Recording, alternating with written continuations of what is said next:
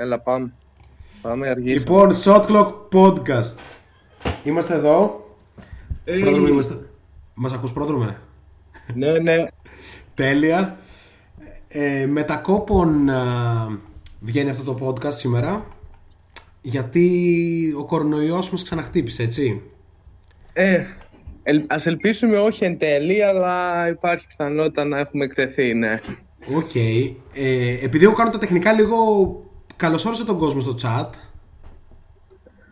Λοιπόν, λοιπόν, λοιπόν, λοιπόν. Shot Clock Podcast, στα νέα μας ραντεβού τις Δευτέρες ε, late night. Λες και είμαστε κανένα show αμερικάνικο και έτσι. Ακόμα και μέσω αρκετών τεχνικών προβλημάτων πάντα βρίσκει το Shot Clock τη λύση. Έτσι. Πολύ πράγμα, πολύ χαμός έχει γίνει. Εντάξει, κατά, κατά βάση στο, στο αθλητικό μας έχει φάει το ποδόσφαιρο το τελευταίο 24ωρο γίνεται πανηγύρι, φαντάζομαι όλοι τα έχουν δει. Ε, μωρέ, ξέρεις τώρα συμβαίνουν αυτά. και έτσι. Εντάξει, δηλαδή τι, αποφάσισαν οι μεγαλύτερες ομάδες του πλανήτη να πιέσουν στο τάλιρο. Οκ. Α μπω και εγώ λίγο στο chat. Στον αέρα του Kiki Radio, λοιπόν. καλησπέρα Είναι το στο δεύτερο Μήλο. μόνο live podcast ε, στις 10 το βράδυ. Το πρώτο είχε βγει πιο άνετα. Αυτό είναι λίγο πιο δύσκολο. Αλλά πιστεύω ότι το έχουμε. Λοιπόν,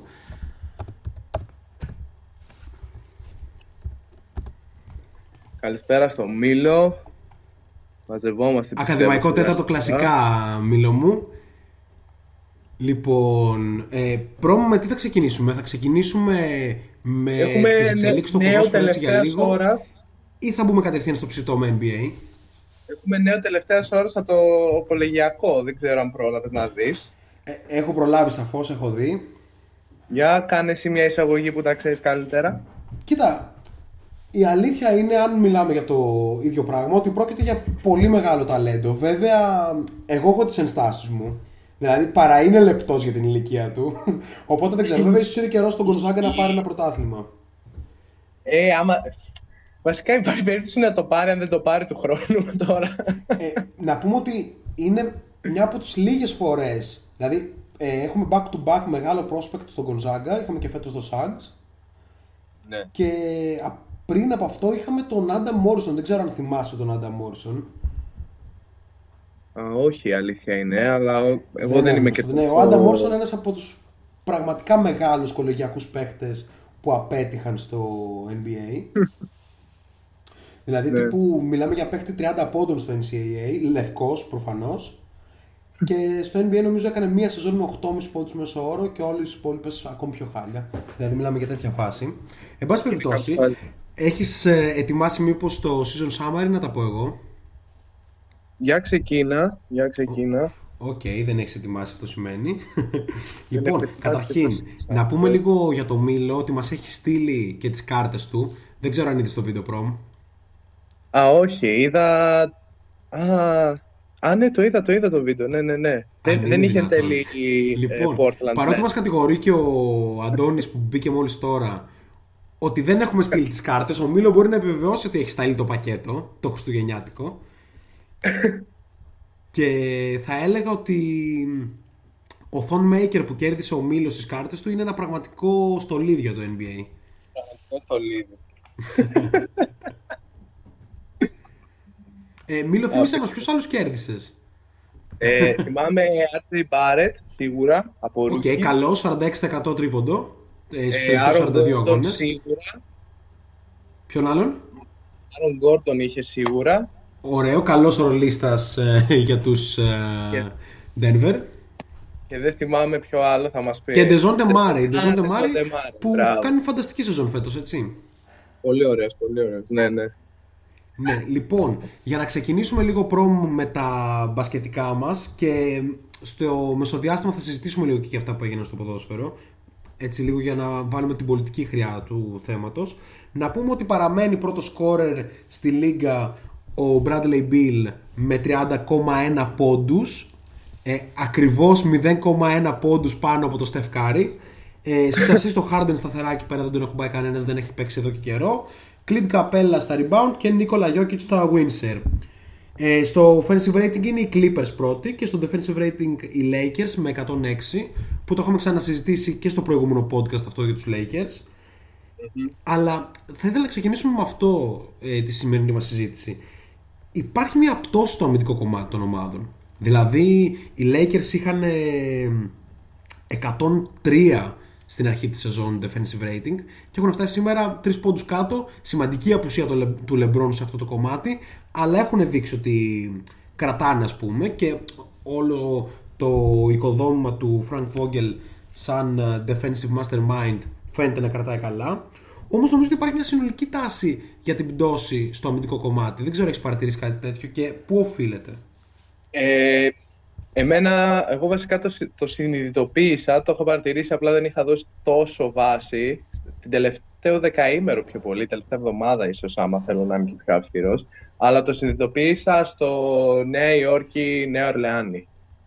Ε, εκεί έγινε πραγματικά ένας χαμός. Είχε και λίγο μέτριο μπάσκετ είχε, λίγο, είχε αρκετά μέτριο μπάσκετ, είχε πολλά λάθη, είχε, είχε κάποιες περιόδους που παίκτες όπως Eric Bledsoe έβλεπες να βάζουν 20 πόντους σε μια μισή περίοδο. Είχε τα δύο τέρατα του Randall και του Zion που πραγματικά κάνανε πάρτι. Κατά βάση ο ένας τον άλλον βέβαια, γιατί συνήθως μαρκαριζόταν. Ε, σε διακόπτω για να πω ότι ο Μίλο λέει ότι οι Blazers είναι σταθερά κακοί στην άμυνα. OK, okay, θα, θα φτάσουμε και στους Blazers. Ναι, ναι.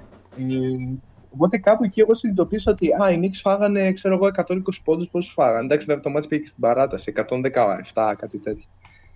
Και λέω, όπα, τι γίνεται. Βέβαια, εντάξει, μετά επειδή είδα κάπως λίγο τα κάποια, κάποια highlights από τον αγώνα, ε, καταλαβαίνω ότι οι ομάδες σιγά σιγά, τουλάχιστον αυτές οι οποίες θέλουν να κυνηγήσουν νίκες για το καλύτερο δυνατό πλασάσμα, κάτι το οποίο είχαμε πει από την πολύ αρχή της σεζόν θα είναι πολύ ουσιώδες το πώς θα πάει αυτό.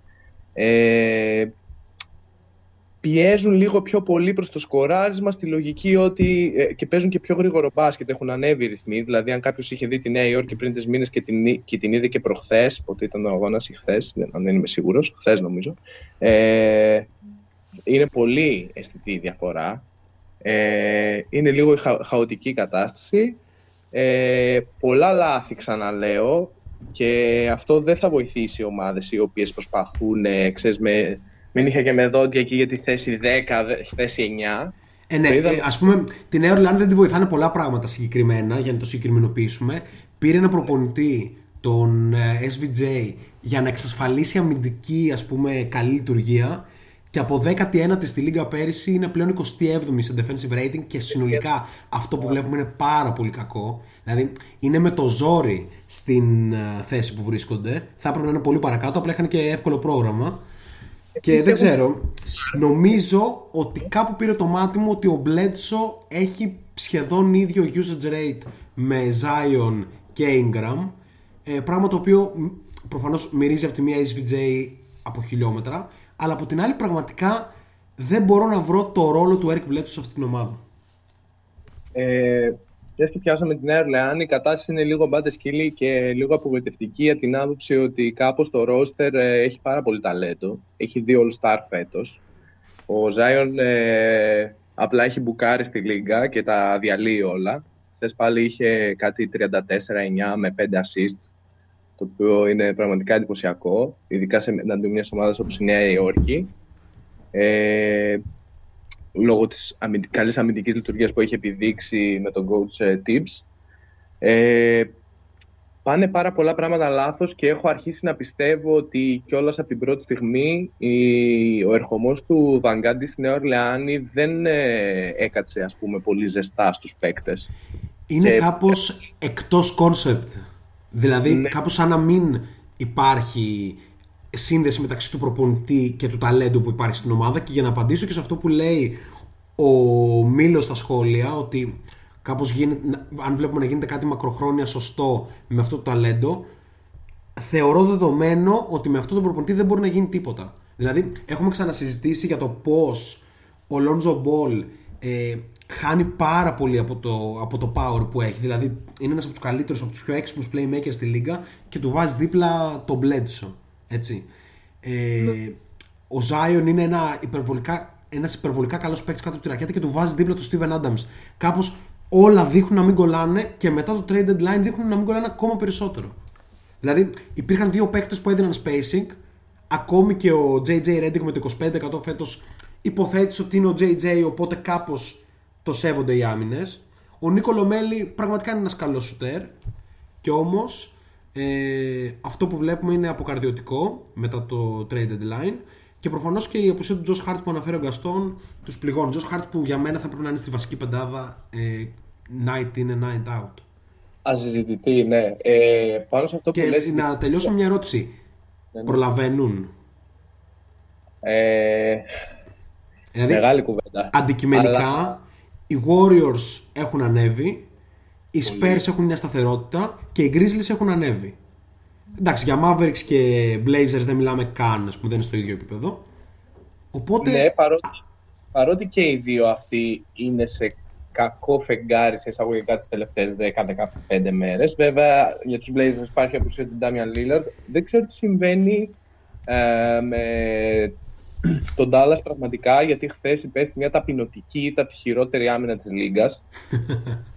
ταπεινωτική πραγματικά. Δηλαδή, όταν βγαίνεις και λες ε, ω superstar για τον Λουκα μιλάω, αλλά και ο ιδιοκτήτη ομάδας ότι δεν, θε, δεν θέλουν κάπως, δεν, δεν τους λέει κάτι το playing tournament και είσαι στο 7 και έχεις από πάνω το Portland αποδυναμωμένο εν απουσία Lillard και λίγο πιο πάνω ακόμα. Υπήρξε τέτοια δήλωση. Δύο μήνες, ναι, εδώ και δύο μήνες εν απουσία LeBron και Davis ε, και δεν δείχνεις σημάδια προσπάθειας ενώ ο Ντόνσιτς απλά γεμίζει στατιστικές οι οποίες δεν καταλήγουν πουθενά πολλά βράδια, ε, υπάρχει ένα ζήτημα. OK, okay, ε, μπορώ να δω αυτό που λες. Ανοίγει και μια μεγάλη συζήτηση σχετικά συνολικά για, play, για το play-in που μπορούμε να συζητήσουμε ίσως αργότερα. Με αφορμή ναι. και τις δηλώσεις του Draymond Green ότι δεν ενδιαφέρεται για το play-in. Αν και ο Draymond το έβαλε από μια άλλη σκοπιά. Ότι πιστεύει ότι οι Warriors μπορούν ακόμα να κυνηγήσουν την έκτη θέση. Ναι. Προσωπική εκτίμηση ότι μάλλον δεν προλαβαίνουν. Παρά το γεγονός ότι είναι πάρα πολύ καλή το τελευταίο διάστημα με 6-2 στα τελευταία 8 ματς. Ε, ο Θανάσης λέει είναι λίγο υπερτιμημένη η Νέα Ορλεάνη ή απλά τα έκανε χάλιο ο SVJ.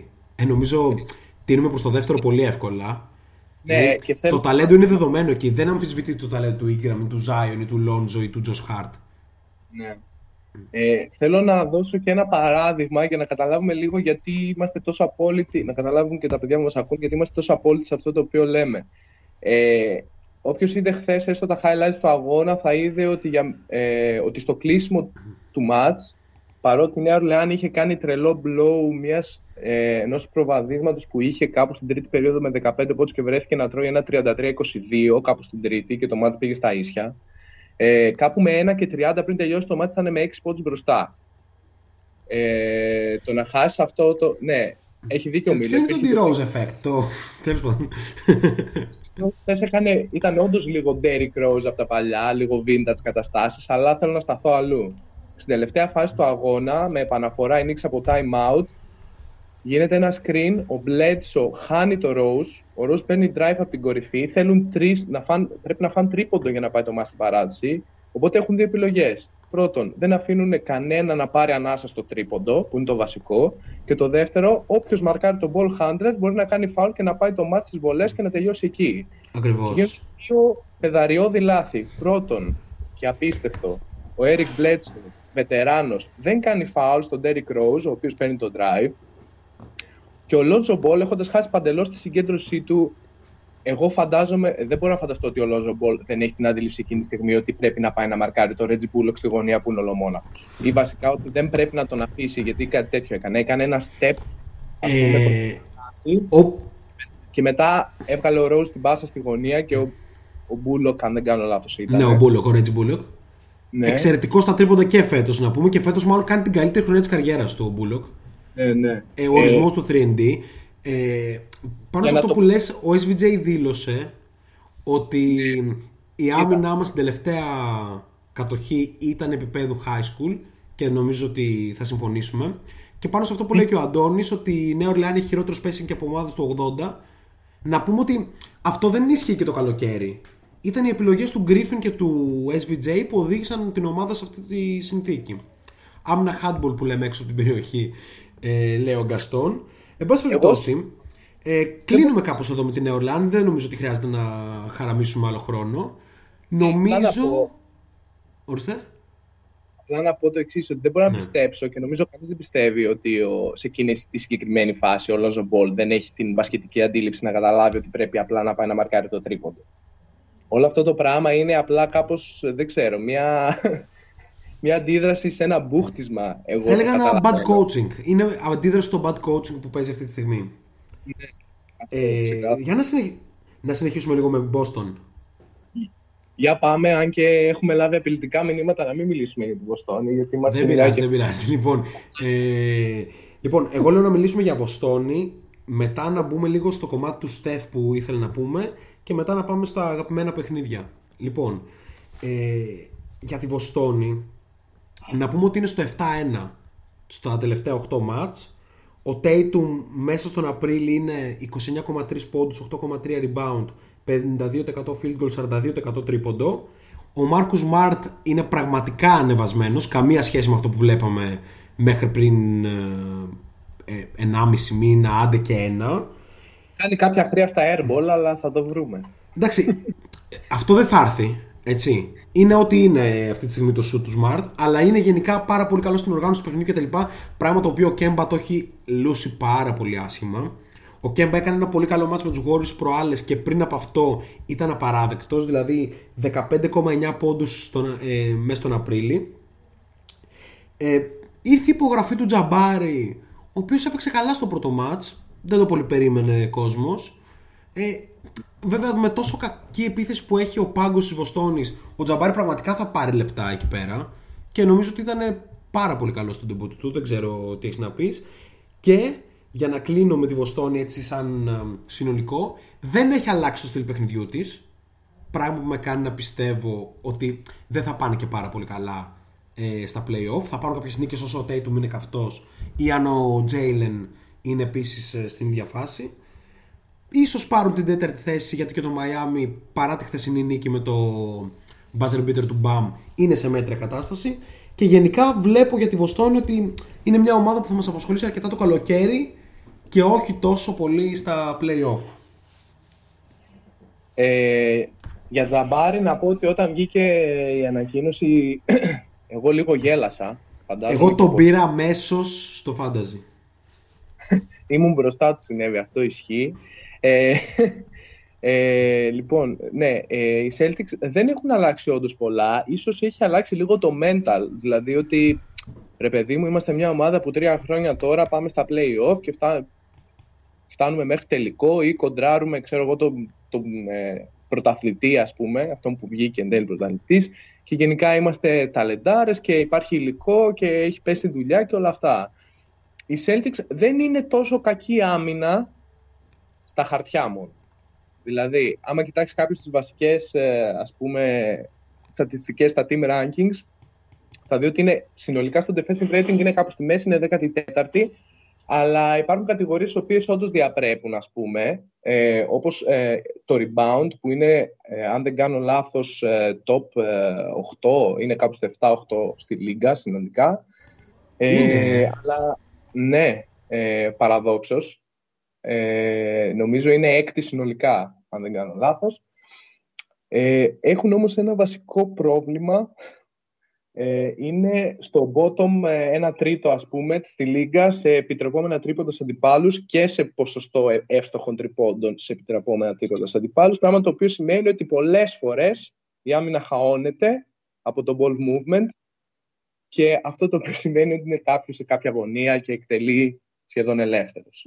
Ε, νομίζω, πέρα ότι το λέει η στατιστική, όποιος έχει δει έτσι έστω πέντε μας στο Celtics, ακόμα και τα τελευταία που είναι ιδιαίτερα καλύτεροι από ό,τι είχαν ξεκινήσει, ε, μπορεί να το αντιληφθεί αυτό. Ε, για μένα υπάρχει, φαίνεται κάπως, τώρα αυτό που θα πω είναι μεγάλη κουβέντα, αλλά φαίνεται κάπως η απουσία του Τάις, νιώθω. Του Τάις που πέρσι... Υπερβολή. Ε, το, το ντουετάκι Τάις Μάρτ δεδομένου το ότι ακριβώς αυτό το playstyle το οποίο παίζει η Βοστόν Ε, παρότι έχει δύο παίκτες ε, στο wing που, τον, με τον Dayton και τον Brown οι οποίοι όταν θέλουν είναι elite αμυντικοί τουλάχιστον σε one-on-one καταστάσεις σίγουρα ε, κάπως όλο αυτό το γκρουπάκι το κρατούσε σε, σε ισορροπία κυρίως ο Smart ο Κέμπα δεν θεωρώ ότι είναι ιδιαίτερα καλός Ε, αμυντικός δε- ο καθό- είναι πολύ κακός. είναι σκυλή, είναι σκυλή θα προσπαθήσει ρε παιδί μου αλλά είναι Όχι, κακός. ναι, δεν είναι αδιάφορος αμυντικός ο Κέμπα, απλά δεν Αλλά- μπορεί να παίξει άμυνα. Υπάρχει διαφορά. Δηλαδή, αδιάφορος αμυντικός, ας πούμε, είναι ο. Μπορούμε να βρούμε πολλούς. Κατάλαβες. Ο Κέμπα είναι στην κατηγορία που είναι και ο Τάιλερ Χίρο, ας πούμε. Ότι θα σκυλιάσει στην άμυνα, αλλά τι να κάνουμε, δεν το έχει, δεν μπορεί. Δεν είναι αθλητικός, δεν ε, είναι αρκετά δυνατός, δεν ε, αντιλαμβάνεται καλά το παιχνίδι στην άμυνα κλπ. Να σε ρωτήσω κάτι. Σε πρώτο γύρο Celtics Miami έχουν ελπίδα οι Celtics; Ε, από μένα είναι ένα ξεκάθαρο όχι. Εκτός Ε, αν γίνει το θαύμα, γιατί σε αυτή την περίοδο μιλάμε για θαύμα, να μπορέσει ο Τζαμπάρι να είναι πολύ καλός από τον πάγκο που οκ δεν νομίζω. Δηλαδή τα χρόνια έχουν περάσει, οι χιαστοί είναι πολλοί κλπ. Και όσον αφορά αυτό που λες για τον Theis, ο Τάις ήταν καλός πέρυσι στη Βοστόνη. Φέτος έπαιζε δίπλα στον Τρίσταν Τόμψον. Ήθελε, δεν ήθελε, θα είναι κακός. Δηλαδή έγινε Ναι. stretch forward, αν είναι δυνατόν. Είναι κάπως... Αυτό λέω ότι όμως δεν έφταιγε ο ίδιος ο Τάις. Ε, ναι, ναι, ναι, δηλαδή, ναι, ναι. Δε- δεν αμφισβητώ το πόσο καλός είναι σαν παίκτης, γιατί είναι πολύ καλός. Εξαιρετικός ρολίστας θα έλεγα. Εγώ πιστεύω για να δούμε μια Βοστόνη ανταγωνιστική στα play-off πρέπει να δούμε τον Time Lord να, να κάνει τα μάτια της ζωής του. Αλήθεια. Μόνο έτσι. Ισχύει. Δεν μπορώ να φανταστώ κάποιο άλλο σενάριο, ας πούμε, με τον Tristan Thompson μέσα ή κάποιον Οκ. άλλο. Κάποιο small ball na- lineup. Το βασικό πρόβλημα που έχει το Miami, το οποίο ας πούμε μπορείς να χτυπήσεις σε εισαγωγικά σαν ομάδα, πέρα το ότι υπάρχει ένα θέμα στο rebounding, λόγω του εντάξει ο Ντεμπάγιο είναι μεν ψηλός, αλλά ο Όλινικ ε, βοηθούσε αρκετά σε αυτό, μπορώ να πω. Όχι με εξωφρενικά νούμερα, κατάλαβες, αλλά συμπλήρωνε αυτό το πράγμα των δύο κορμιών που έχουν αντίληψη στο rebound στη ρακέτα. Αλλά το βασικό πρόβλημα που έχει το Miami είναι το πώς επιτρέπει τις ομάδες να κάνουν το δικό τους παιχνίδι εντελώς ενώ έχει ε, αμυντικούς οι οποίοι είναι σκι- ενώ ταυτόχρονα έχει αμυντικούς οι οποίοι είναι σκυλιά εντελώς. Ε, σε μια ομάδα η οποία παίζει τόσο πολύ άιζο δεν μπορεί να εκμεταλλευτεί αυτό το πράγμα, δυστυχώς. Ε, οπότε εγώ δεν μπορώ να πιστέψω ότι με κάποιο τρόπο μπορεί να αποκλειστεί το Μαϊάμι από τη Βοστόνη, παρότι το Μαϊάμι παρουσιάζει μια πάρα πολύ κακή, τουλάχιστον σχέση με τα δύο προηγούμενα χρόνια, επιθετική λειτουργία φέτος. Ναι. Ε, το βλέπω όλο αυτό και θα συμφωνήσω σε πολύ μεγάλο βαθμό. Ε, να πάμε λίγο παρακάτω. Προμ, Ναι. με έχεις; Ναι, νομίζω με έκανες mute. Όχι, όχι, όχι. Εγώ ήμουνα μάλλον μυθερισμένος. Εντάξει, ε, το πρώτο Shot Clock Podcast ε, εξ αποστάσεως στο New Age θα έχει και τέτοια ζητήματα. Λοιπόν, σου έχω ετοιμάσει ένα παιχνιδάκι για σήμερα. Ε, το παιχνίδι λέγεται, το σκέφτηκα περίπου, περίπου ένα τέταρτο πριν ξεκινήσουμε το σημερινό podcast και λέγεται Who You Got που υπάρχει γενικά έτσι στα δημοφιλή podcast και εγώ θα σε ρωτάω δύο παίχτες και εσύ θα δια... υπό κάποιους όρους και εσύ θα διαλέγεις ποιος παίχτης είναι η επιλογή σου ας πούμε για αυτό το συγκεκριμένο ερώτημα. Το έχεις; Οκ. Λοιπόν, ξεκινάω με ένα δύσκολο. Θέλεις ένα power forward μόνο για μία σεζόν; Δηλαδή δεν σε ενδιαφέρει το potential του ή το ιστορικό του κτλ. Σε ενδιαφέρει μόνο το να τον πάρεις φέτος, τώρα ας πούμε, για να σε βοηθήσει στα play-off. Έτσι. Ναι. Ο ένας είναι ο Zion Williamson και έχει 26,8 πόντους, 7,2 rebound, 3,7 assist με 63% field goal. Ο άλλος είναι ο Julius Randle με 46% field goal, 40% τρίποντο, 24 πόντους, 11 rebound και 6 assist μεσόωρο. Μόνο για μία χρονιά. Δεν σε ενδιαφέρει potential, δεν σε ενδιαφέρουν λεφτά, δεν σε ενδιαφέρει τίποτα. Ποιον επιλέγεις; Ε, Καθόλου εύκολο. όχι, όχι εύκολο, αλλά κάπως έχω τα επιχειρήματα για να διαλέξω, όχι τα επιχειρήματα, έχω στο κεφάλι μου τέλος πάντων την απάντηση σχεδόν από τη στιγμή που το είπες. Ενώ γενικά είναι φαινομενικά δύσκολο. Εγώ θα παίρνω τον Julius Randle. Nice. Κι εγώ. Ε, δεν είναι ότι ο, ο Zion δεν θα τα διαλύσει όλα όταν με το καλό πάει playoff, μάλλον δεν θα είναι φέτος. Ε, ίσως play ναι, ίσως. Ε, αλλά η αλήθεια είναι ότι για έναν παίκτη σαν τον Zion, ο οποίος ε, είναι φαν του να υπάρχει χώρος μπροστά του, γιατί είναι υπερβολικά εκρηκτικός και γρήγορος παρά τα κιλά του, ε, οι κλειστές άμυνες και το set παιχνίδι, το play-off ε, που θα επιβάλλουν πάρα πολλές ομάδες, οι οποίες έχουν την εμπειρία να το κάνουν, ε, δεν θα το βοηθήσει ιδιαίτερα. Ε, χρειάζεται μια ζήμωση δηλαδή για να μπορέσει να προσαρμόσει αυτό το ναι. παιχνίδι το οποίο έχει, το οποίο είναι φανταστικό και να μπορέσει να βοηθήσει μια ομάδα. Μιλώντας πάντα με την προπόθεση ότι το διάστημα είναι ότι το παίρνει φέτος. Ναι, εν τω μεταξύ ο Ράντλ είναι 25 χρονών, έτσι. Ναι, αλλά ναι, Julius ε, Ενώ ότι δεν έχει μπει ακόμα στο prime του. Ναι, όχι, δεν λέω αυτό. Απλά ο Ράντλ είναι ένας παίκτης ο οποίος έχει παίξει δίπλα σε ονοματα uh-huh. Ε, δίπλα σε ονόματα, εντάξει, όχι ναι. τρελά. Έχει παίξει όμως δίπλα στον Κόμπι. Ε, όχι, όχι έχει, ψηθεί, ρε, έχει ψηθεί, ρε παιδί μου, λίγο με το μπασκετικά σε αυτή τη λίγα. Πώς να το πω. Δεν έχει την εμπειρία των playoff, αλλά έχει ψηθεί στη λίγα. Ξέρει ποια είναι τα δυνατά του σημεία αυτή τη στιγμή έχει full εμπιστοσύνη στη δουλειά που έχει ρίξει και φαίνεται γιατί ε, φέτος είναι απίστευτος, είναι all-star βασικά και τυπικά και παικτικά. Είναι all NBA για μένα. Ε, κάνει, κάνει τρομερή χρονιά. Δεν ξέρω πού θα τερματίσουν οι Knicks, είμαι πάρα πολύ περίεργος. Είμαι πάρα πολύ περίεργος. Προς το παρόν πάνε εξαιρετικά. Ναι. Όλο το, το οικοδόμημα των Knicks φαίνεται να είναι φανταστικό αν και δεν παίζει το πιο όμορφο μπάσκετ, εντάξει αυτό είναι δεδομένο, το έχουμε ξανασυζητήσει, είναι τύπου φάση, οπότε ναι. με τα καλά του και με τα κακά του, έτσι δεν πάει. Ε, ναι. Πιθανά συμφωνεί μαζί μας. Ναι, ε, θέλω να κάνουμε ένα case για το αν ο Julius Randle είναι top 3 power forward εννοώντας μετά το Γιάννη και τον AD.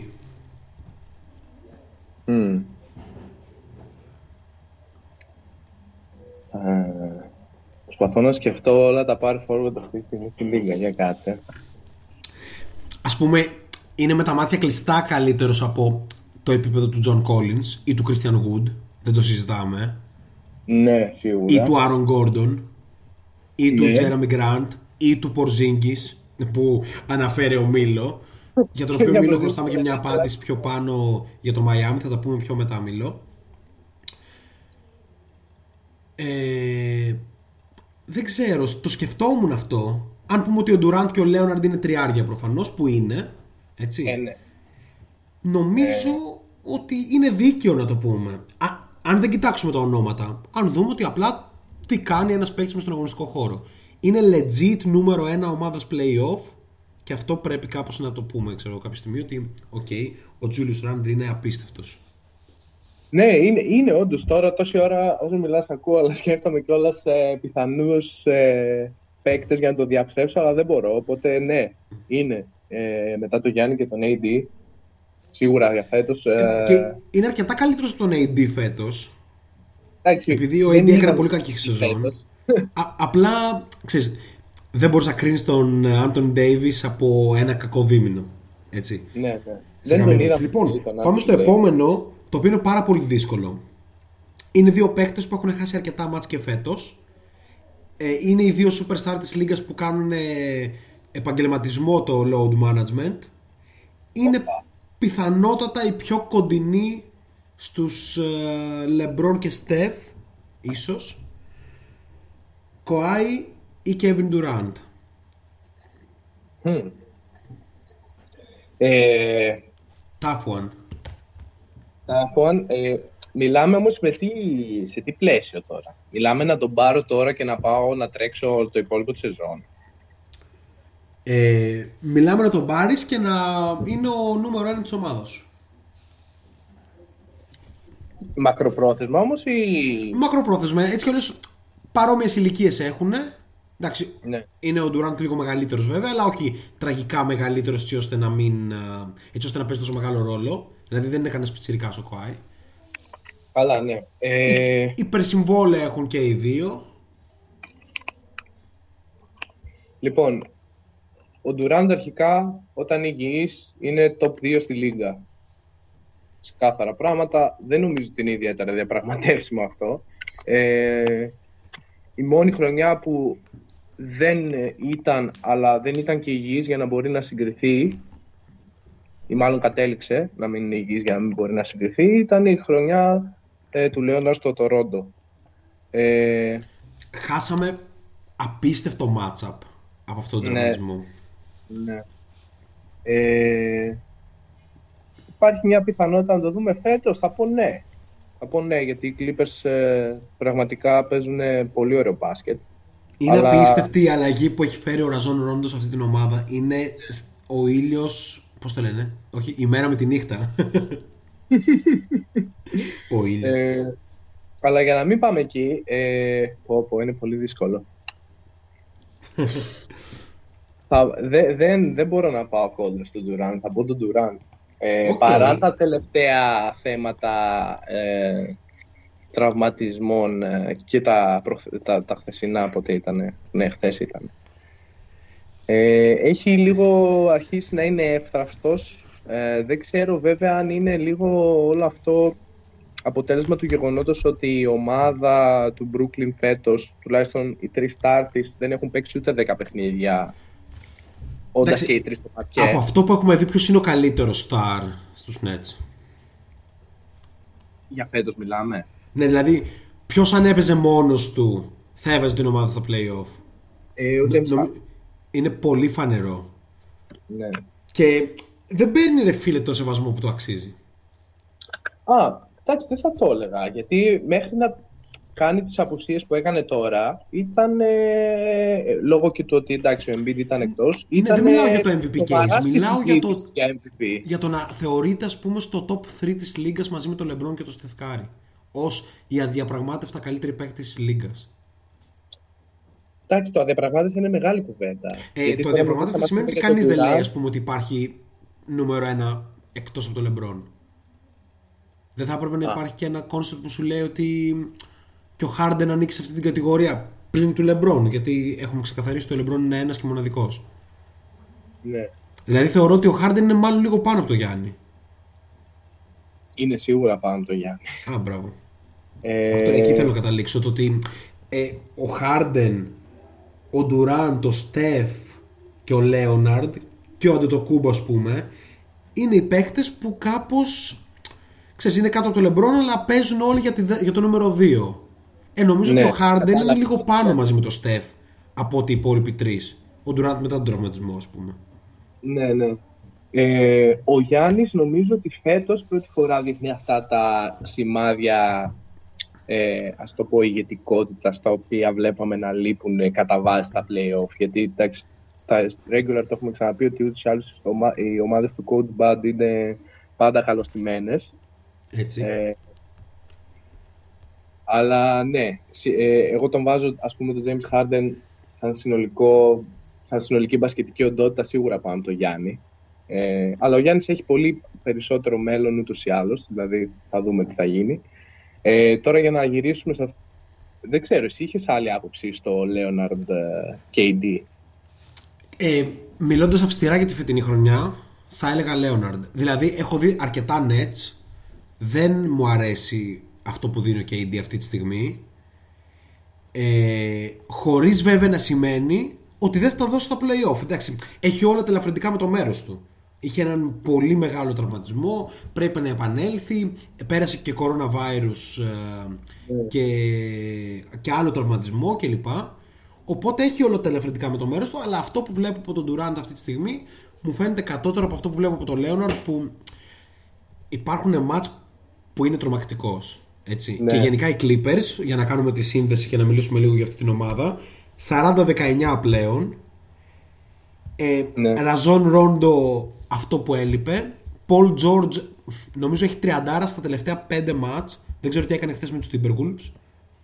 Ε, δεν είδα καν, Νομίζω Εντάξει, κερδίσαμε. είναι μάτς που δεν, που δεν τσεκάρεις. Κοιτάς μόνο ατομικά στατιστικά στο fantasy.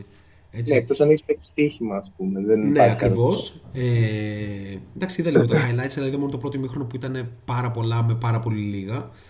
Ε, Α μην μιλήσουμε για τους Timberwolves τώρα. Ε, τι άλλο; Έχουν τον Damarcus Cousins που είπαμε ότι δίνει κάποια στοιχεία και στο προηγούμενο podcast. Οπότε οι Clippers που είναι η ομάδα του Leonard είναι επικίνδυνοι και ο Leonard νομίζω ότι είναι αυτή τη στιγμή ε, έτσι, ξέρεις, μιλάμε για την 19η Απριλίου καλύτερος από τον ε, Kevin Durant. Ξέρεις, αυτό σε τρεις μήνες μπορεί να το ακούμε και να γελάμε αν ο Durant ξέρεις, έχει στους τελικούς 33 πόντους Finals μέσο όρο. MVP, ας πούμε. ναι, ναι, ναι. Που εντάξει, ε, αν οι Nets φτάσουν στα, στους τελικούς ας πούμε, πραγματικά σε ποιον θα πρωτοδώσει ρε φίλε το Finals MVP.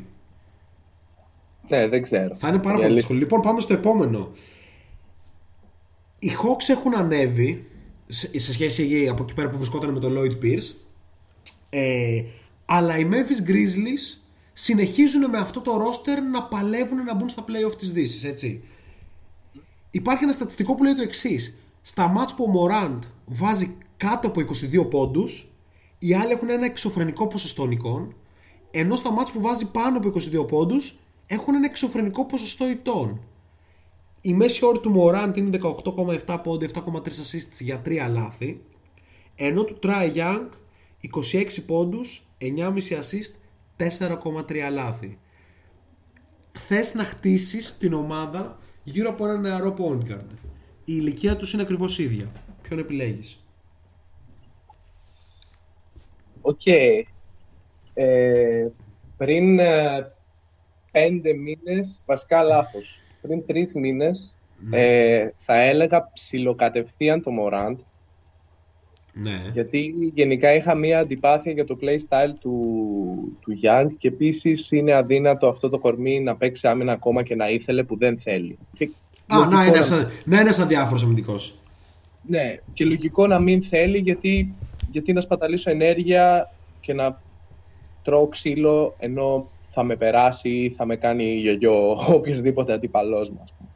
Ε, με προβληματίζει στο Young πάρα πολύ το γεγονός ότι είναι τόσο μικρός όμως που η πραγματικά elite ε, one-on-one αμυντική της λίγας συνήθως τον εκθέτουν απίστευτα και το είδαμε αυτό πολύ πρόσφατα στο μάτς με το Milwaukee που ο Holiday πραγματικά δεν ξέρω, τον πήρε, τον πέταξε στο παρκέ, σκούπισε το παρκέ και τον έστειλε έξω. Δεν δεν ξέρω πώς Ένα το στα περιγράφω. 12 όσο τον μάρκαρε ο, ο Τζρου με 5 λάθη. Ήταν πραγματικά οδυνηρό. Δηλαδή, μια αναλογία που έδινε είναι σαν να παίζω εγώ και να με μαρκάρει, ξέρω εγώ, τι να σου πω, ο Μάτζαρης, ας πούμε.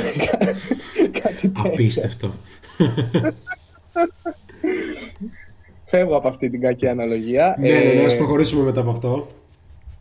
Ο Γιάννη παρόλα αυτά, ε, σε αυτό το καινούριο, στην καινούρια νοοτροπία ας πούμε, του Μακμίλαν που έχει φέρει στην Ατλάντα, ε, ανθίζει. Και ανθίζει γιατί πέρα από κάτι βραδιές όπως η χθεσινή που για περίπου μια μισή περίοδο είχε υπερβολικά πολύ έπαρση και κόντευε η ομάδα του να χάσει, όταν ακούσει το παίξε σοβαρά ή, μα, ή δεν ξέρω αν το ακούει ή το συνειδητοποιεί ο ίδιος, φαντάζομαι ότι το ακούει και το σέβεται αυτό που ακούει και αυτό είναι το βασικό. Ε, η ομάδα ε, ρολάρει απίστευτα. Γιατί όντως, το είχαμε πει κιόλας στην αρχή της σεζόν, ότι η ομάδα χτίστηκε γύρω από το Young. Πήρε παίκτες για να μπορούν να υποστηρίξουν το playstyle του Young. Ε, έχει από πίσω ένα κλειτ καπέλα που. Εντάξει. Ε, Μυθι- Μυθικό δίμηνο. ε, απίστευτη εμφανής. Χθες πάλι είχε 22-24. Ναι, κάτι. επίσης μυθικός Και αυτό. μήνας από Bogdan, ο οποίος έχει 22 πόντους μέσω όρο. Στο Ναι, ναι. Απρίλιο.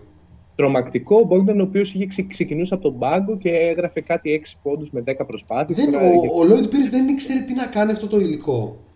Ο Νέιτ Ναι. Μακμίλαν ήταν σαν να περίμενε να του δώσουν αυτό το υλικό για να, του, να το βάλει στον ίσο δρόμο, ας πούμε. Και μου αρέσει που μια ομάδα όπως η Ατλάντα επιστρέφει στα playoff μετά από χρόνια.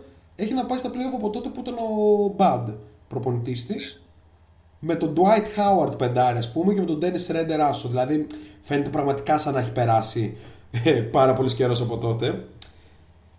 Ναι, Ε, πρόβλημα. Ε. Να, πω, να κάνω ένα σχόλιο. ναι, ναι. Αν εξαιρέσει κάποια πολύ πολύ μικρά τεχνικά προβλήματα που έχουμε που ας πούμε ακούγονται κάποια κλικ ας πούμε από τον υπολογιστή κλπ. Νομίζω ότι το τηλεπόδκαστ μας έχει, έχει να δώσει. Καλά, ναι, έχει να δώσει. Εντάξει, είναι η άλλη έγκλη του να είσαι δίπλα-δίπλα με τον άλλον και να συζητάς απλά. Ναι, ισχύει.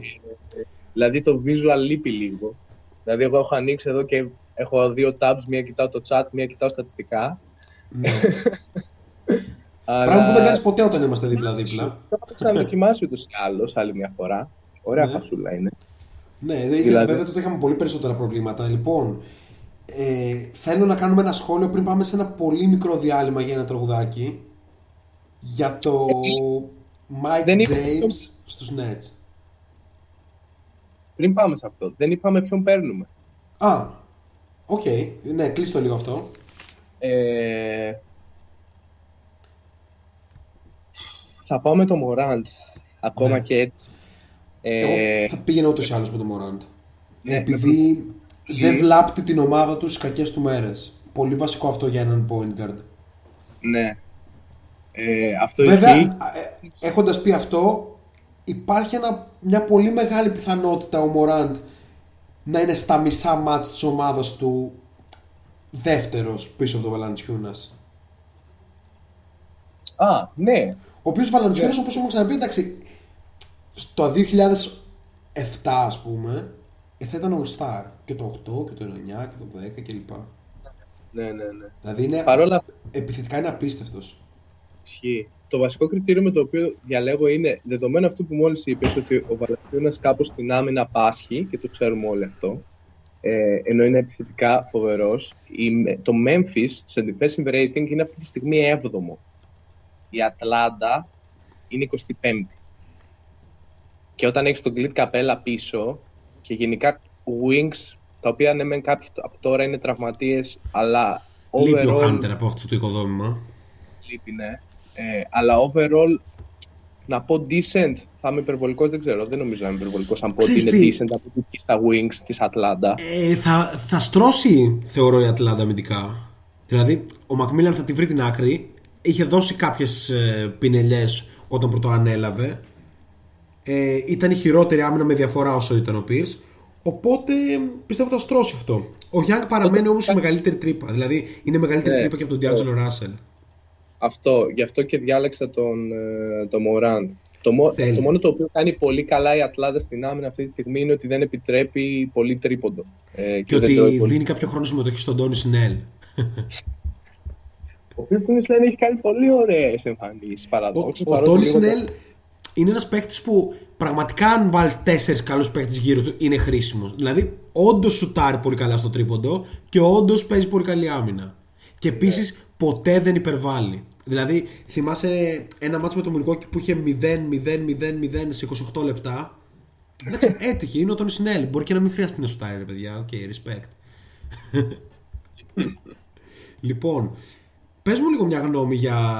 Βασικά θέλω να μου πεις δύο πράγματα την ερώτηση του Μίλο για hit ότι ο Dragic σιγά σιγά θα πέφτει και αν ο Νουν θα πάρει ουσιαστικά τη θέση του εγώ σε αυτό απαντάω όχι δηλαδή μάλλον ο Jimmy Butler θα παίζει άσος ο Νουν θα παίρνει κάποια λεπτά συμμετοχής, αυτό πιστεύω και πώς βλέπεις τη φάση με τον Mike James στους Nets; Όντως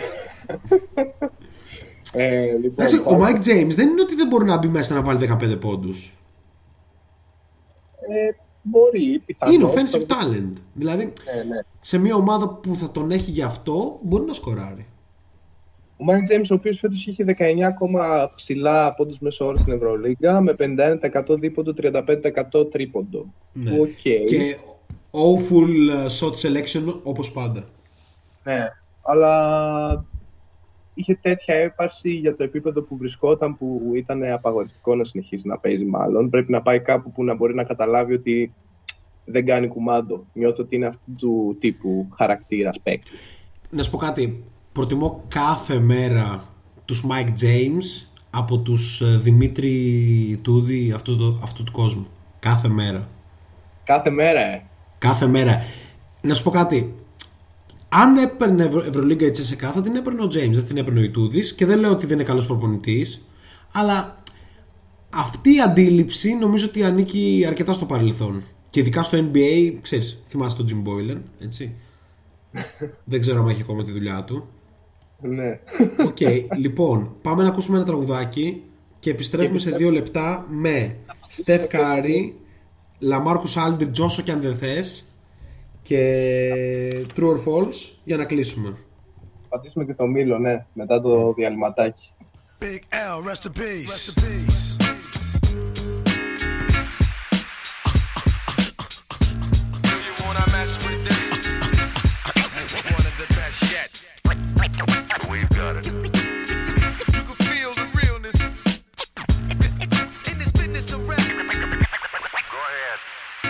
Fresh out the gate again, time to raise the stakes again. Fat my plate again. Y'all cats know we always play to win. GNG to the stars, son. Haters took the shit too far, son. So that's all for you. I'm wiping out your whole team. Ow, splatter your dreams with lyrics to shatter your schemes. The badder you seem, the more lies you tell. The more lies you sound. Now by surprise you fell into my death trap, right into my clutches. Stupid, you know the God must bless every single mic he touches. I've suffered just so I can return harder. Wanna be the shit starter? Fuck around, make you a martyr. I'll make you famous. Turn around and make you nameless. Cause you never understood how vital to me this rap game is. Save it and hold that. You catch a hot one. Rhymes chase a fake nigga down soon as I spot one. Clip. You wanna mess with this? Gangstar. One of the best yet. I'm nice like that. It's all good. In this business of rap. Full clip. You wanna mess with this? One of the best yet. I'm nice like that. It's all suggest you take a rest. So if you stand in my way, I'ma have to spray. Learn that if you come against me, son, you're gonna have to pray. Since back in the day, I held the weight and kept my head up. They wanna see the guard catch a L, it's all a setup. I give no man a thing power over me. Why these niggas so jealous and looking sour over me? I'm bolder, G. I'm like impossible to stop. I'm like that nigga in the ring with you, impossible to drop. I'm like two magazines fully loaded to your one. Plus, I ain't gonna quit spitting till you're done. Plus, more than ever, I got my whole shit together. More than a decade of hits that'll live forever. Catch a rep of my name, you're bound to fry. Know how many niggas that I know that's down to die. We never fail, and we ain't never been frail. You niggas talk crime, but you scared of jail. Full clip. You wanna mess with this? Gangstar, one of the best yet. I'm nice like that. It's all good. In this business of rap. Full clip. You wanna mess with nice like that. Suggest you take a rest. Attacking like a slick Apache. Lyrics are trigger happy. Blowing back your wig piece just for the way you're looking at me. Cock back, blow. I hit you up right now. I don't know why so many y'all wanna be thugs anyhow. Face the consequence of your childish nonsense. I can make your head explode just by my lyrical content. Get you in my scope and metaphorically snipe ya. I never liked ya. I gas that ass and then ignite ya. The flamethrower. Make your peeps afraid to know ya. How many times I told ya? Play your position, small soldier. My heart is colder. Makes me wanna resort to violence. Stop beating in the head, son. Nah, I'm not buying it. I'm ready to blast. Ready to surpass and harass. I'm ready to flip. Yeah, and ready to dip with all the cash. I hold my chrome steady with a tight grip. So watch your dome already, cause this one might hit. Full clip. Do you wanna mess with this? Gangstar. One of the best yet. I'm nice like that. It's all good. In this business of rap. Full clip. We are back. Shotlock Podcast live στον αέρα του Kikit. 11 και 2 ε, πρώτα λεπτά ε, σχεδόν 20 Απρίλη.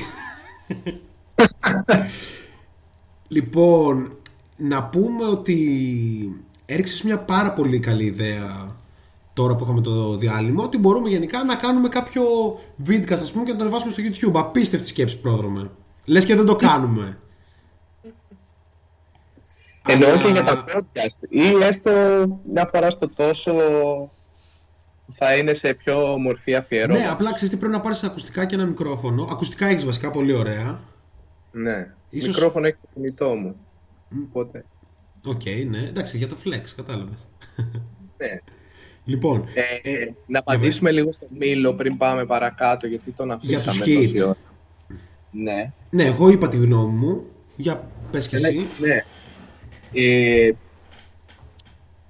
ο Ντράγκη σιγά σιγά θα πέφτει. Ο Ντράγκη εντάξει, μεγαλώνει άνθρωπος, θα πέφτει σιγά σιγά. Ε, εγώ δεν νομίζω όμως ότι ο αντικαταστάτης είναι ο Κέντρικ Νάν. Βέβαια η κατάσταση είναι λίγο ιδιόμορφη. Δηλαδή, Καλά, δεν είναι ότι πέφτει φέτος. Ότι Ναι. δηλαδή δεν θα παίξει καλά στα φετινά playoff. θα παίξει καλά πιστεύω στα φετινά playoff. Χθες έκανε και ένα πολύ γεμάτο match με 18-19 πόντους και 6 assist, δεν θυμάμαι στα σίγουρα, αλλά κάπου εκεί ήτανε. Ναι. Ε, ο Κέντρικ Ναν για μένα δεν είναι ακριβώς point guard. Αυτό είναι το πρόβλημά μου. Και δεν έχω καταλάβει, μα- μάλλον γι' αυτό Ούτε ταιριάζει σε shooting guard. ναι, μάλλον γι' αυτό ταιριάζει σε αυτό το ιδιόμορφο, την ιδιόμορφη τριάδα περιφέρεια την οποία έχει το Μαϊάμι, που ο Ναν θα τρέξει το γήπεδο αν χρειαστεί στο transition γιατί έχει τα πόδια και έχει και το κεφάλι. Αλλά από τη στιγμή που θα περάσει στο κέντρο, την μπάλα θα την πάρει στα χέρια του Jimmy Butler. Ε, όσο υπάρχει Butler, δεν θα, θα δούμε κάτι διαφορετικό. Σε περίπτωση που ο Ντράγκης είτε φύγει, δεν νομίζω, είτε πέσει όντως τόσο δραματικά η απόδοσή Να του. φύγει να πάει πού με το συμβόλαιο που πήρε το καλοκαίρι, bro. Δεν ξέρω, ρε παιδί μου, λέω. Μπορεί να Δεν βρεθεί υπάρχει. κάποιος. Αυτό είναι το συμβόλαιο που πήρε φέτος ο Dragic.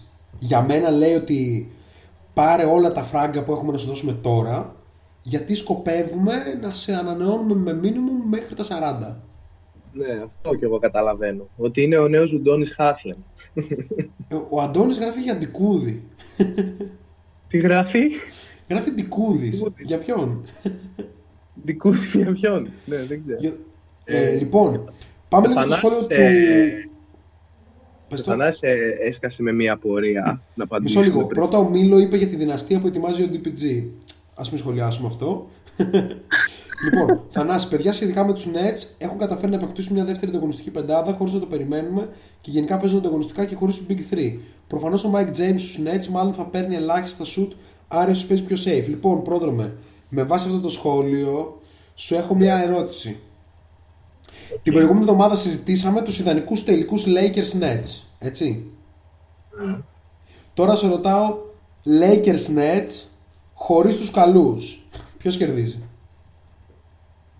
Ε, άρα βγάζουμε 3 και 2, ε. Ναι, εντάξει τον Drummond τώρα ας το κρατήσουμε, ξέρω εγώ. Ε, είναι πολύ διαφορετικό αν κρατήσουμε τον Drummond γι' αυτό. Ε, όχι, όχι. Βγάλτε και τον Drummond. Πάμε με Mark Gasol και Mo- Montrezl Harrell. Πω, πω, πω, πω, πω. Ε, δύσκολο, δύσκολο.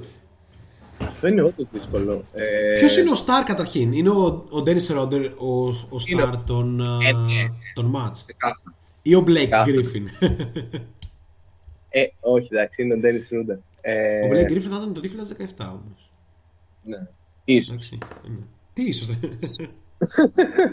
Ε, Πω. Nets χωρίς δημιουργό δηλαδή, με τον, ε, με τον Σιόζα, point guard, αυτό με, λέμε τον, τώρα. με, με τον Mike James. Με- α, με τον Mike James, σωστά. Με τον Mike Έλα James. ρε, ο- με τον Σιόζα ή, ή και τον Mike James, ναι. Οκ. Ναι. Ε, σημαντική υπεροχή των Lakers σε αυτή τη θέση. Ναι. Ε, Εντάξει, τώρα βέβαια εντάξει, φαίνεται να έχουν εξαιρετική χημεία οι Nets Ναι. και έχουν και τον Τζο Harris που είναι πολύ καλός και τον Bruce Brown που είναι πολύ καλός. Ο Σάμετ κάνει παπάδες τελευταία, είναι απίστευτο. Ε, Χθες είχε 30 πόντους από το πόντους. Σάμετ δεν περίμενα να το δω, για να είμαι ειλικρινής. Ναι, δεν ξέρω τι παίζει με το τρίποντό του, αλλά του δίνουν όλα τα shoot. Όλα τα shoot. Παίρνει 15 προσπάθειες και βάζει 7-8 τρίποντα. Πιστεύω ότι υπάρχει ανοιχτό ένα ενδεχόμενο ε, να δούμε τον ε, Σάμετ σε πεντάδες που κλείνουν τα μάτς στα play-off με την έννοια ότι αν βάζεις τον Durant ε, small ball 5 και τον Joe Harris στο 3 και τον Irving στο 2 και τον Harden στον 1 ίσως πας σε υπερβολικά small ball καταστάσεις με το Σάμετ εκεί πέρα απλά να περιφέρεται και να σου πάρει τρίποντα. Ναι. Ε, ίσως. Τώρα τι θα κάνεις στο γυμνάσιο θα το δούμε. Λοιπόν, ο Αντώνης λέει Μήλος ελεύθερος που θα μας άρεσε να το δούμε Euroleague. Έφυγε από την Μπολόνια. Η Μπολόνια η οποία έπαιξε για το. Τι έπαιξε, για wild card πρόσφατα και έχασε. Ναι, για να το... υποτίθεται ότι η φάση είναι ότι στο EuroCup άμα βγεις πρώτος περνάς αμέσως στο Champions League και υπό συνθήκες μπορεί να περάσεις και άμα βγεις ε, δεύτερος. Δεν πήγε καλά αυτό. Μίλος ελεύθερος. Για πες. Μίλος Θεόντοσιτς. Αρχικά πριν πω για το Μίλος Θεόντοσιτς, το Ντικούδης πήγαινε πριν που λέγαμε για τα τρία καλύτερα τεσσάρια. Πολύ πριν. Που λέγαμε Ναι. για, το, για το Ράντλ. Ναι, ναι. Ο Αντώνης απάντησε Δη- Δήμος Δικούδης. Ωραίο, ωραίο. μ' αρέσει, μ' αρέσει.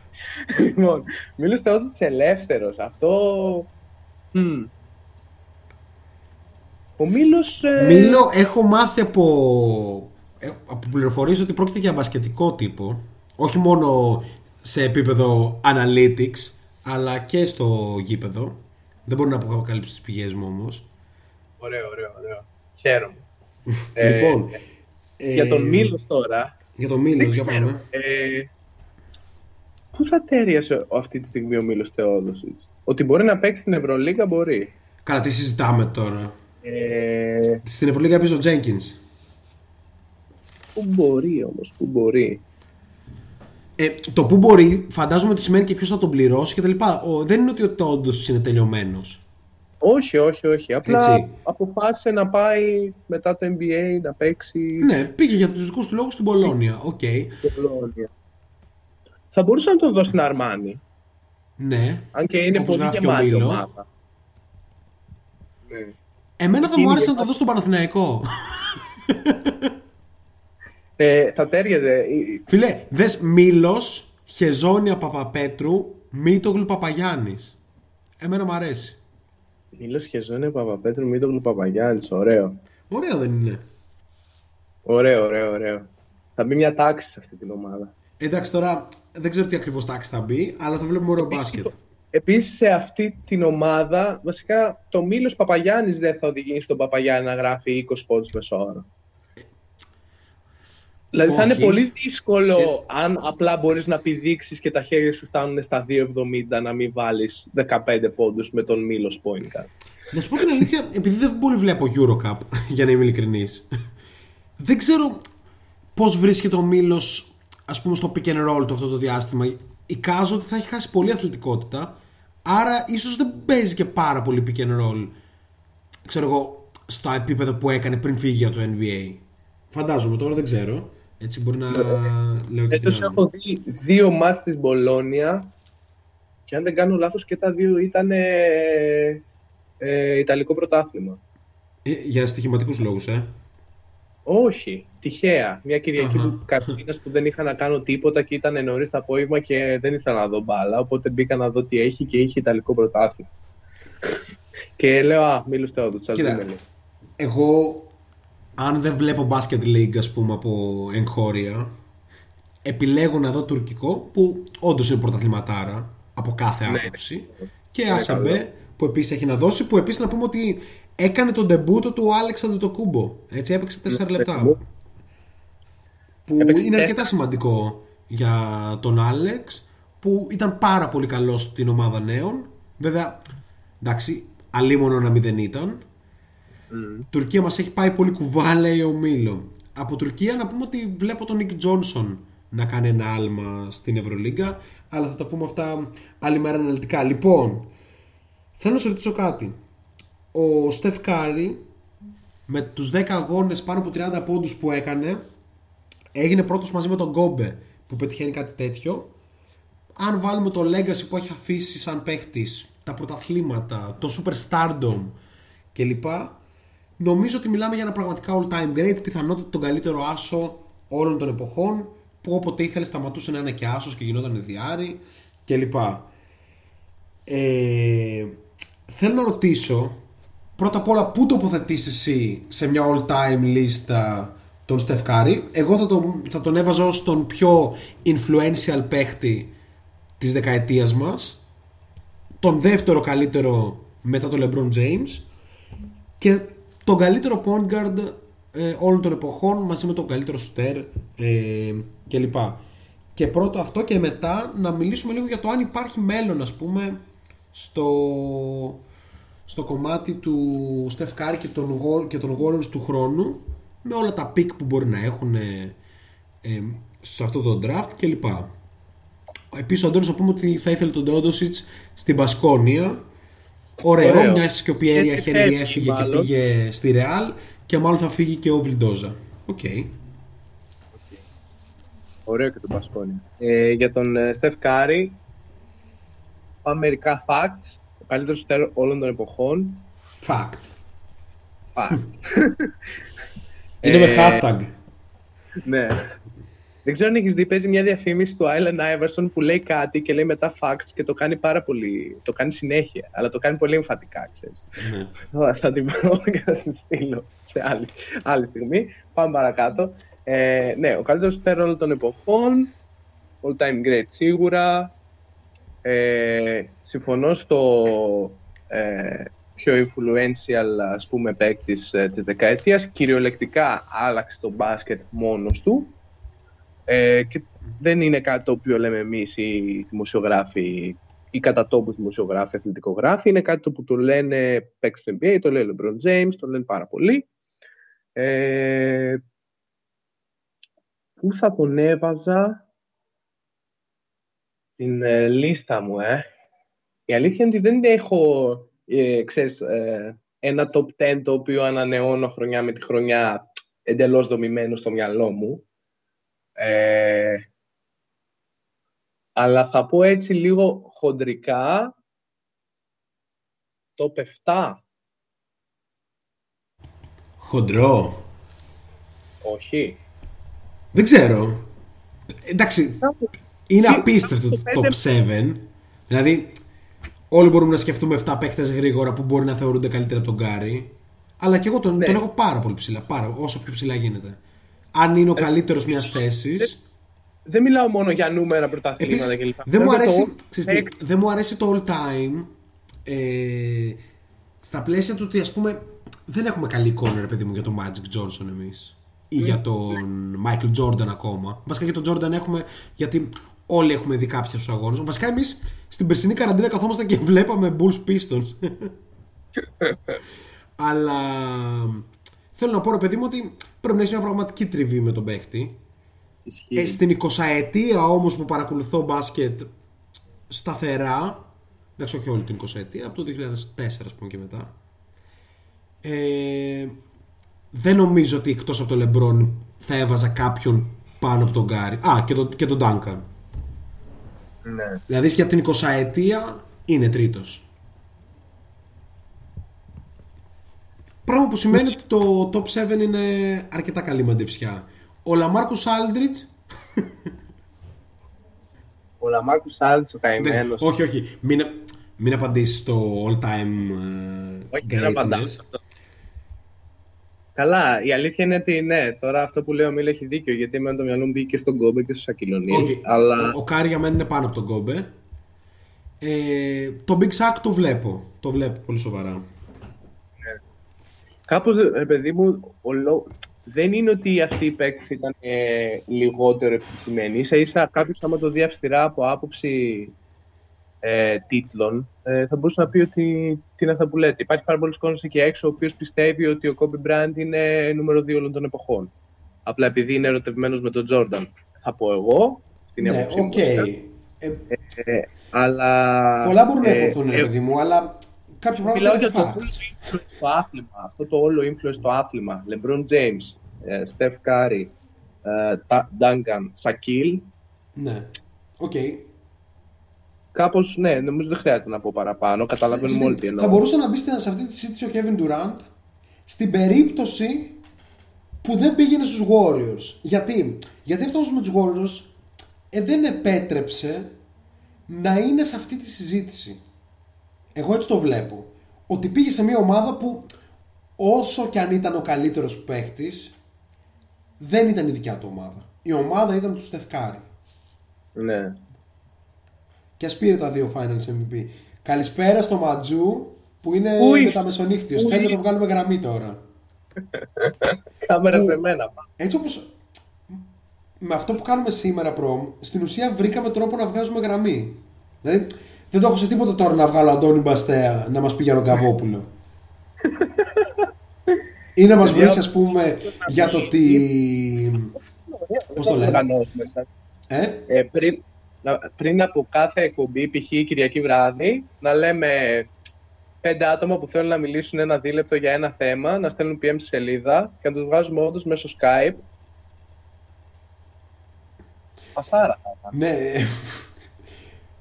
Ακριβώς αυτό που λέει ο Ματζού. Σχόλια για Ντικούδη και Σάκ και ακούμε για Ντουράντ. Λοιπόν, οκ, πάμε λίγο να δούμε αυτό για το πού τοποθετείται ο LaMarcus Aldridge με βάση την καριέρα του ε, σ- στο μπασκετικό πάνθεον ας πούμε.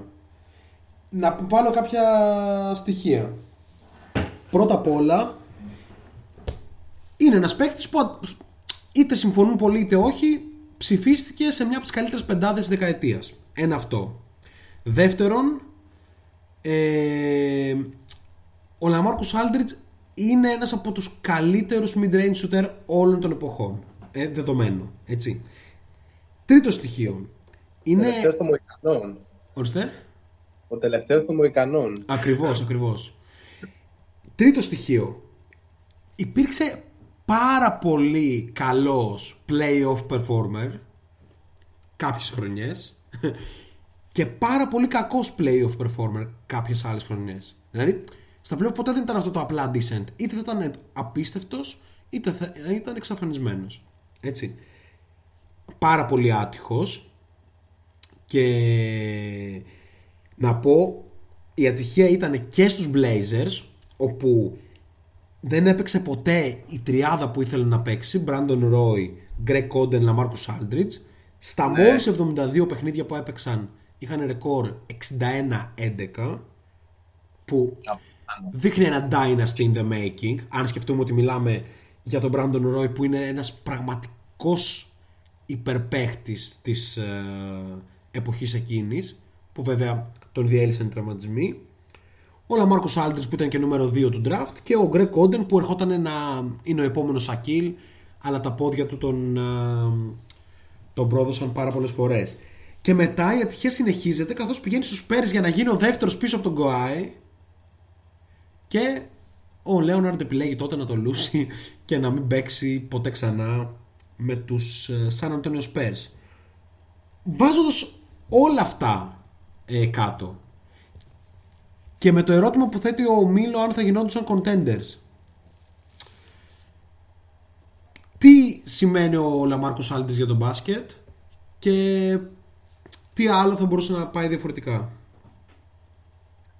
Ε, καλά, πολλά θα μπορούσαν να πάνε διαφορετικά. Δηλαδή, από άποψη συνολικής καριέρας, ε, από πράγματα που συνέβησαν χωρίς να είναι κάτι το οποίο περνάει από το χέρι του, βρέθηκε, ας πούμε, να μην κάνει ποτέ αυτό το next step στο stardom, ας πούμε, δηλαδή το να γίνει μια ομάδα contender, ε, να είναι σε μια ομάδα contender, ε, ξέρω εγώ, top 2, top 3, πολύ ανταγωνιστική κλπ. Και αυτό που έγινε στους Blazers και αυτό που έγινε στους Spurs ήταν λίγο ατυχία, θα το πω, γιατί δεν ήταν κάτι που περνούσε από το χέρι του ίδιου, ας πούμε. Ακριβώς, ακριβώς. Ο ίδιος νιώθω ότι κάπως όταν ε, τελείωσε η φάση πλέον με τον Kawhi στους Spurs ε, συνειδητοποίησε ότι κάπου εκεί δεν δεν θα υπάρξει ποτέ ας πούμε ως νούμερο 2 ή 3 σε μια ομάδα που θα είναι contender. Έχω κάποια ερωτηματικά από διάφορα δημοσιεύματα που έχει μου πέσει στο μάτι μου για το ποιες ήταν οι σχέσεις του τα τελευταία χρόνια με τον Greg Popovich. Ε, Θα τις αγωνιστικά χαρακτήριζα, η σχέση ήταν οκ, αυτό. δηλαδή, κανένας δεν τρελαινόταν με τον άλλον. Ναι, αυτό. Ε, Αυτό όμως προκύπτει από την ξενέρα του Aldridge που πήγε να γίνει Ναι. δεύτερο σε μια πρωταθλη- σε ομάδα πρωταθλη- πρωταθλητισμού και τελικά βρήκε κάπου στα συντρίμμια μιας δυναστείας. ναι. Ε, για να κλείσω το κεφάλαιο Blazers και να απαντήσω και στο Μήλο την άποψή μου, με βάση και αυτά που είπες βασικά, ε, δεν νομίζω ότι αν έμενε Blazers στην ε, αρχή της Lillard εποχής ότι ε, θα γινόταν όντως ε, contender η ομάδα. Ε, ρε παιδί μου, ο Λίλαρντ ήθελε απλά το χώρο και το χρόνο για να γίνει ο Λίλαρντ που ξέρουμε σήμερα. Δεν νομίζω ότι με τον Aldridge στην ομάδα κάπως, ξέρεις, θα, θα χτυπούσαν, ας πούμε, δυναστείες τώρα, τύπου την αρχή των Warriors ή κάτι τέτοιο. Ε, αν ναι. Μου αρέσει το σχόλιο του Αντώνη που λέει ότι είναι και λίγο άτυχος που γεννήθηκε 10 χρόνια αργότερα. Δηλαδή, το prime του Aldridge ήταν ακριβώς τότε που το μπάσκετ ξερνούσε τους παίκτες σαν τον Aldridge έξω από τη λίγα. Απλά επειδή ο άλλος έτυχε να είναι υπερβολικά καλός, παρέμενε σε All Star και All NBA επίπεδα. Αλλά πραγματικά ο Aldridge εντάξει, δεν είναι Dirk Nowitzki σε καμία περίπτωση. Αλλά θα ήταν ωραία να παίζει στην εποχή του Dirk Nowitzki. Ναι. Ε, θα τέριαζε πολύ περισσότερο. Ε, αυτό λίγο. ε, Αυτή η παι- είναι στην κατηγορία των παικτών που ήταν τόσο elite σε αυτά που κάνανε καλά, που παρότι η εποχή τους τους ξεπερνούσε ας πούμε μπροστά στα μάτια τους ενώ αυτοί ήταν στο prime τους, αυτοί και παίζησαν και βγήκαν και All Star και κάναν μια πολύ Κοίτα, καλή κάρτα. ας πούμε. Παίζει ένα fun fact. Ε, ήταν η τρίτη επιλογή των Miami Heat του 2010. Η πρώτη επιλογή ήταν ο Καρμέλο.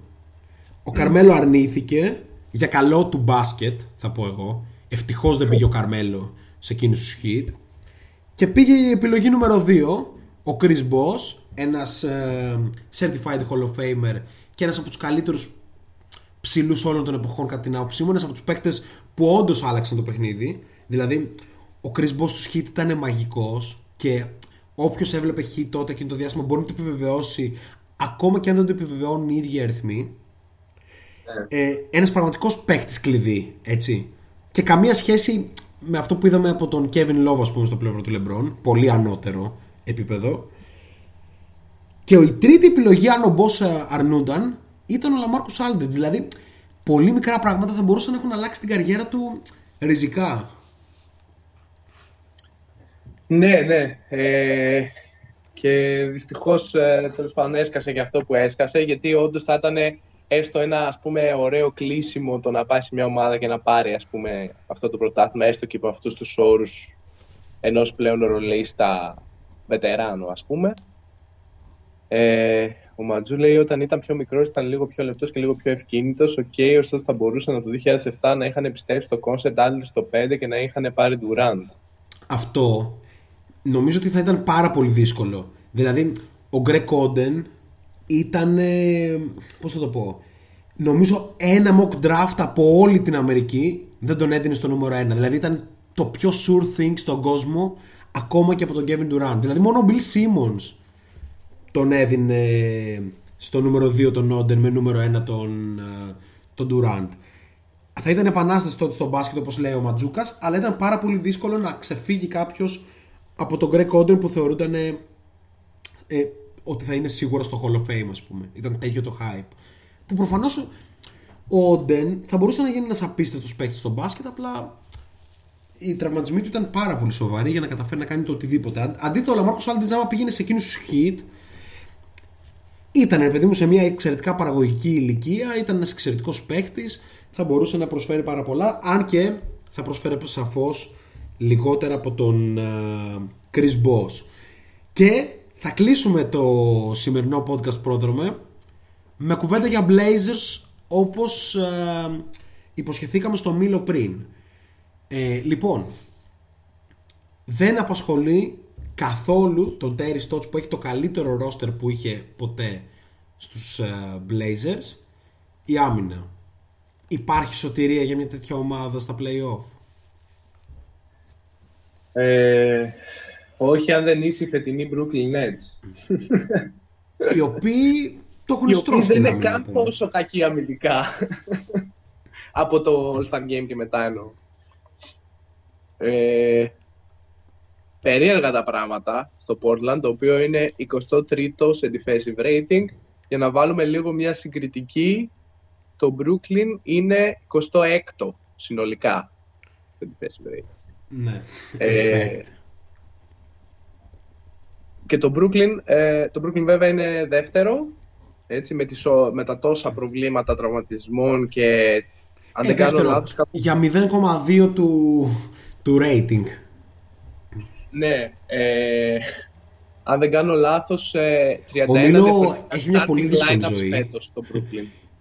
Είναι βάζελος όπως λέει και Blazers Βάζελος και και, Blazers έχει- και και έχει πιο βαρεθεί να βαρετά τρώει 70% τρίποντο.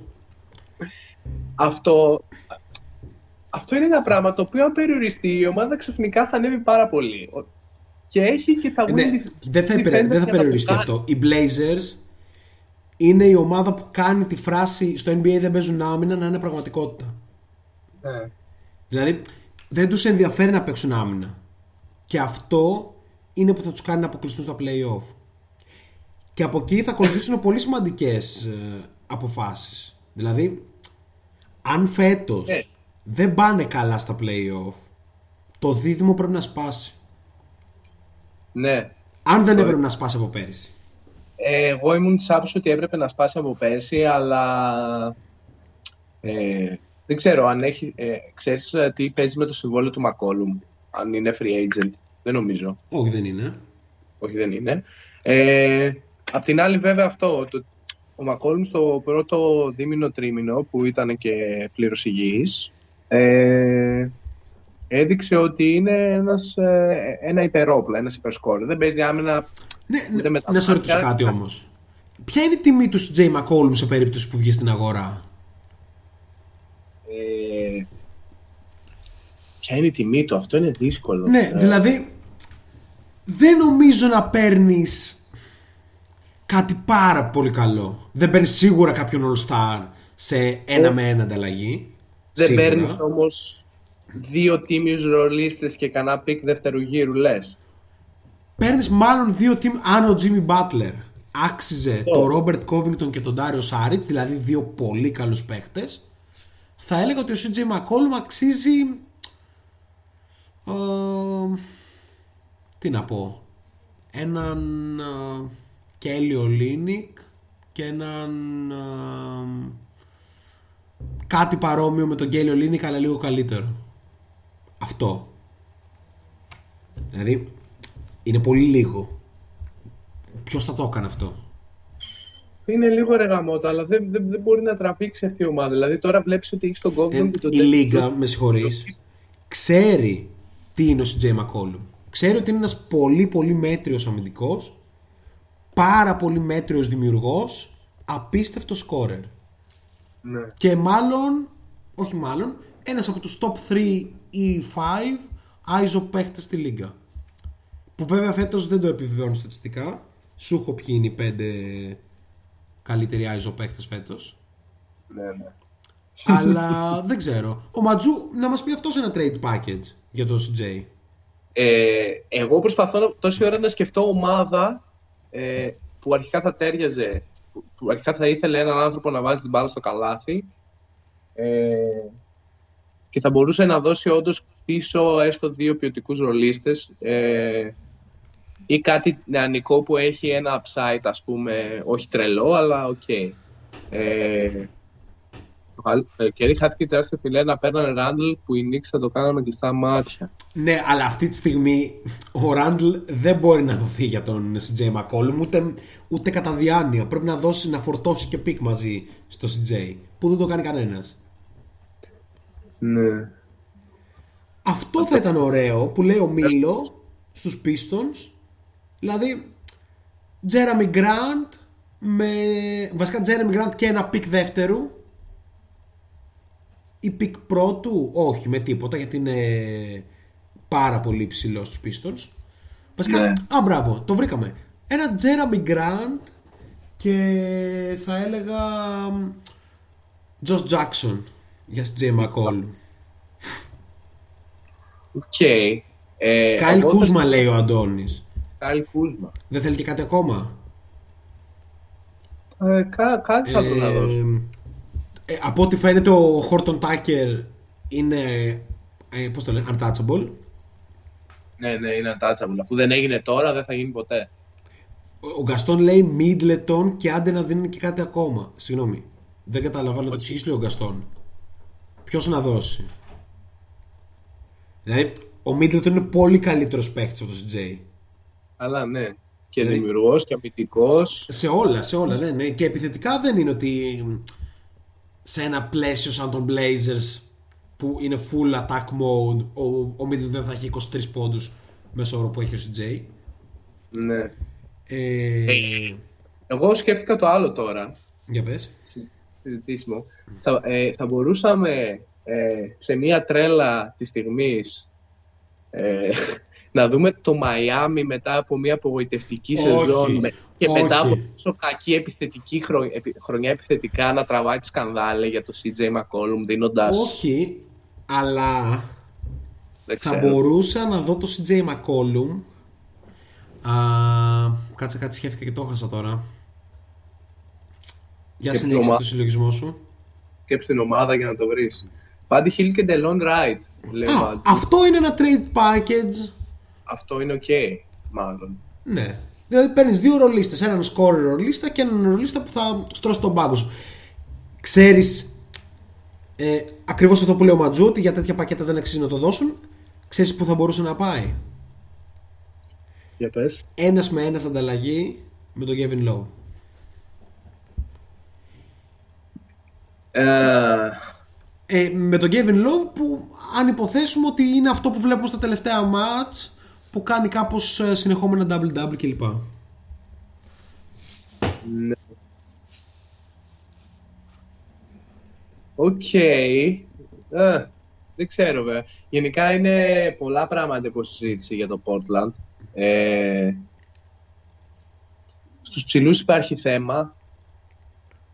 Δηλαδή, δεν ξέρω πόσο, πόσο μπορεί να κρατήσει αυτή η κατάσταση. Εντάξει, ο, Ε. ο Καντέρ είναι φανταστικός. Ο Καντέρ είναι φανταστικός, αλλά αυτή τη στιγμή τώρα ε, παίζει 15 λεπτά. Πόσο παίζει. Ναι, υπάρχει μια Όσο πίστη ότι ο είναι Νούρκιτς βασικός είναι στο Lillard. borderline all-star που η αλήθεια είναι ότι κάπως φέτος δεν το δείχνει ούτε κατά διάνοια. Ναι. Και αυτό είναι και λίγο σε σχέση με το playstyle. Δηλαδή ένα τέτοιο playstyle πώς μπορεί να δώσει χώρο σε ένα ψηλό σαν τον Nurkić. Ναι, πολύ δύσκολο. Ο Μίλο λέει: Βασικά, αν υποθέσουμε ότι άσσο έχουμε Lillard τριάρι, μπορεί να σταθεί ο Covington. Προφανώς μπορεί να σταθεί ο Covington. Δίνεις μια ευκαιρία στον Nurkić, οκ. Τεσάρι θέλουμε απεγνωσμένα, οπότε θα μπορούσε να γίνει με Love. Ναι, και επίσης ο Norman Powell καλύπτει κενά που Ναι, αφήνει ναι, ο ναι. CJ. Έτσι.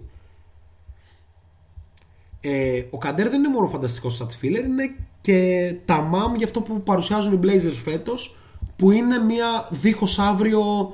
Ε, ένα δίχως αύριο κεντροβάρισμα, ας πούμε, στο επιθετικό κομμάτι, εκεί όπου ο Ένες Καντέρ πάντα ήταν διαχρονικά καλός. Στο πακέτο με CJ McCollum μπορεί να δοθεί και Collins σαν εξτραδάκι, λέει ο Μίλο.